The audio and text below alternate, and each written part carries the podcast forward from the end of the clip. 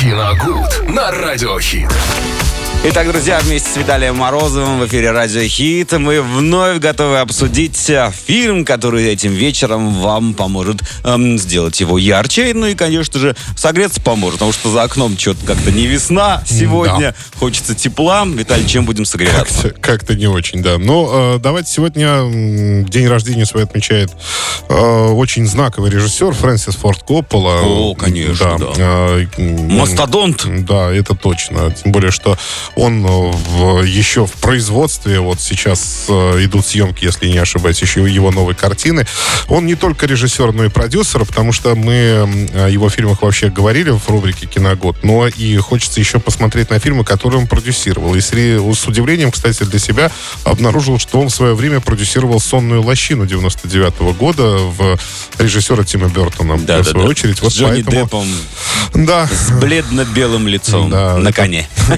Готический такой детектив, э, который снял э, Тим Бертон в 99 году.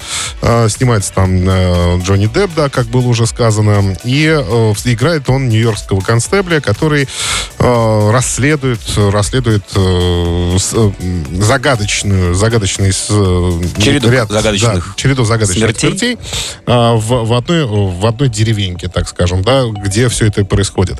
Ну, естественно, там все списывается на Мистику. нечто мистическое, да, совершенно верно. Там некий а, всадник без головы, который вот так вот жестоким образом убивает, э, ну, так скажем, нечистых на руку. Или нет, или не, нечистых на руку. Ну, там что-то, в общем, с этим тоже связано. Лжецов, То есть там не, не, так, не так-то просто, да, все Потому на самом деле получается. Женщин тоже он, по-моему, забирал. Да, это классика, в принципе, готического кино от Тима Бертона в 2000 году. Э, лучший, за лучшие декорации картина взяла Оскар, и за лучшие костюмы, по-моему, тоже. И там это не случайно на самом деле, потому что э, в, если судить по костюмам, вообще по работе художников, фильм действительно отличный получился.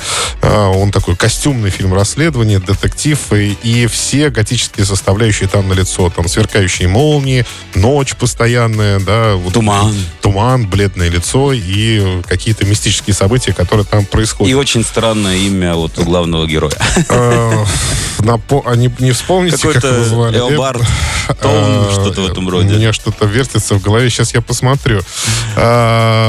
Икабот Крейн его да, зовут. Да, да. Икабот Крейн. Кого я назвал, это из Флэша. Да-да-да.